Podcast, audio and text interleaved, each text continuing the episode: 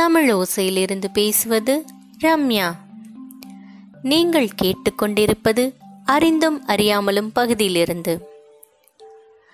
அமெரிக்கால ஒரு பெரிய பணக்காரர் இருந்தார். அவர் தன்னோட தாயோட பிறந்த நாள் அன்னைக்கு ஒரு நல்ல பூங்கொத்து பரிசா கொடுக்கணும்னு நினைச்சாரு. அதனால அங்க பிரபலமா இருக்கிற ஒரு பெரிய பூக்கடை முன்னாடி காரை நிப்பாட்டுறாரு.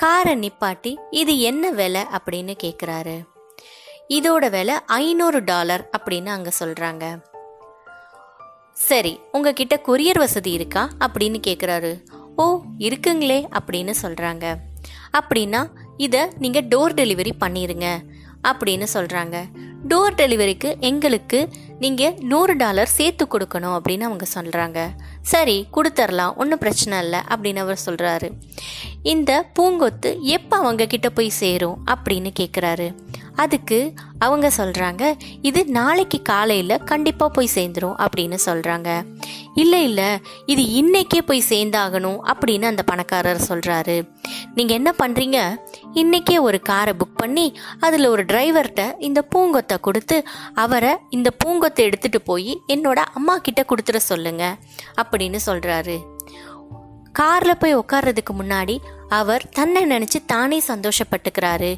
தன் அம்மாவோட பிறந்த நாளை மறக்காம அவர் ஒரு பூங்கத்தோட அனுப்பி அவங்க அம்மாவை சந்தோஷப்படுத்த போறாரு அப்படின்னு நினைச்சு சந்தோஷமா கார்ல உட்கார போறாரு. அந்த வழியா ஒரு சின்ன பொண்ணு அழுதுகிட்டே வர்றா. சார் சார் எங்க அம்மாவோட பிறந்த நாள் இன்னைக்கு எனக்கு ஒரே ஒரு டாலர் கொடுக்க முடியுமா? அப்படின்னு அந்த பொண்ணு கேட்குறா அந்த பணக்காரர் அவளை பார்க்குறாரு. ஒரு டாலர் எதுக்கு? நீ பத்து டாலரா வச்சுக்கோ அப்படின்னு சொல்றாரு. இல்ல இல்ல. எனக்கு ஒரே ஒரு டாலர் தான் வேணும் அப்படின்னு அந்த பொண்ணு கேக்குறா. சரி அப்படின்னு அந்த பணக்காரர் அந்த பொண்ணு கிட்ட ஒரு டாலர் கொடுக்குறாரு. இந்த பொண்ணு கண்டிப்பா சாக்லேட் தான் வாங்க போறா. அதுக்கு தான் பூ வாங்கணும் அம்மாவுக்கு கொடுக்கணும் அப்படின்னு சொல்லிக்கிட்டு இருக்கா அப்படின்னு அவர் நினைக்கிறாரு. டிரைவர் கிட்ட அந்த பொண்ணு எங்க போறாளோ அந்த பொண்ணை ஃபாலோ பண்ணுங்க அப்படின்னு சொல்றாரு. உடனே டிரைவரும் அந்த பொண்ணை மெல்லமாக ஃபாலோ பண்ணிக்கிட்டே போகிறாங்க பக்கத்தில் இருக்கிற கடைக்கு போய் அந்த பொண்ணு ஒரு டாலர் கொடுத்து ஒரு ரோஜா பூ வாங்குறா. அந்த ரோஜா பூவை வாங்கிட்டு குறுக்க நெடுக்க இருக்கிற சின்ன சின்ன தெரு வழியா கடைசியா ஒரு இடத்துல போய் சேர்றா. அங்க இடத்துல போய் சேர்ந்ததுக்கு அப்புறமா அந்த பொண்ணு நின்ன இடத்த பார்த்தா அது ஒரு கல்லறை. அந்த சின்ன பொண்ணு தன் அம்மாவோட கல்லறை மேலே ஒரு ரோஜா பூவை வச்சுட்டு அம்மா இன்னைக்கும் உங்களுக்கு பிடிச்ச ரோஜா பூவை நான் உங்களுக்கு பரிசாக கொடுத்துட்டேன் அப்படின்னு சொல்லிட்டு ஒரு முத்தத்தை அந்த கல்லறையில் வச்சுட்டு சந்தோஷமாக அந்த பொண்ணு போயிட்டுருக்கா இதை பார்த்த அந்த பணக்காரருக்கு கண்ணில் இருந்து தண்ணி வர ஆரம்பிச்சிருச்சு. அப்போ அந்த டிரைவர் சொல்கிறாரு சார் மீட்டிங்க்கு டைம் ஆயிடுச்சு சார் அப்படின்னு சொல்கிறாரு ஆனால் அந்த பணக்காரர் தே கேட்கல டிரைவர் உடனே நான் சொல்கிற இடத்துக்கு போ அப்படின்னு சொல்கிறாரு அந்த பணக்காரர் போன இடம் தன்னோட அம்மா வசிக்கிற இடம். தன்னோட அம்மாவுக்கு அவரே அந்த பூங்கொத்தை எடுத்துட்டு போய் அன்பளிப்பாக கொடுக்குறாரு.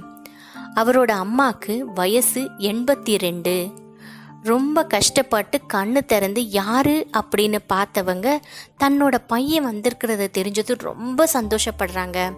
அம்மா உங்களோட அருமை நீங்க உயிரோட இருக்கும்போதே இன்னைக்கு ஒரு சின்ன பொண்ணு எனக்கு சொல்லி கொடுத்துட்டா.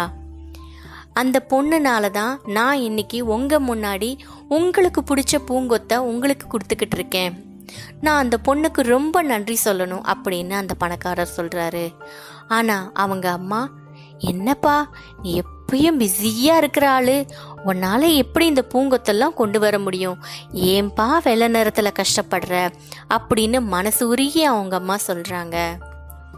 ஆனா அவரு எதுவுமே பேசாம அவங்க அம்மா கிட்ட ஆசீர்வாதம் வாங்குறாரு. ரொம்ப சந்தோஷத்தோட தன் பையனுக்கு முத்தம் கொடுக்கறாங்க அந்த தாய்.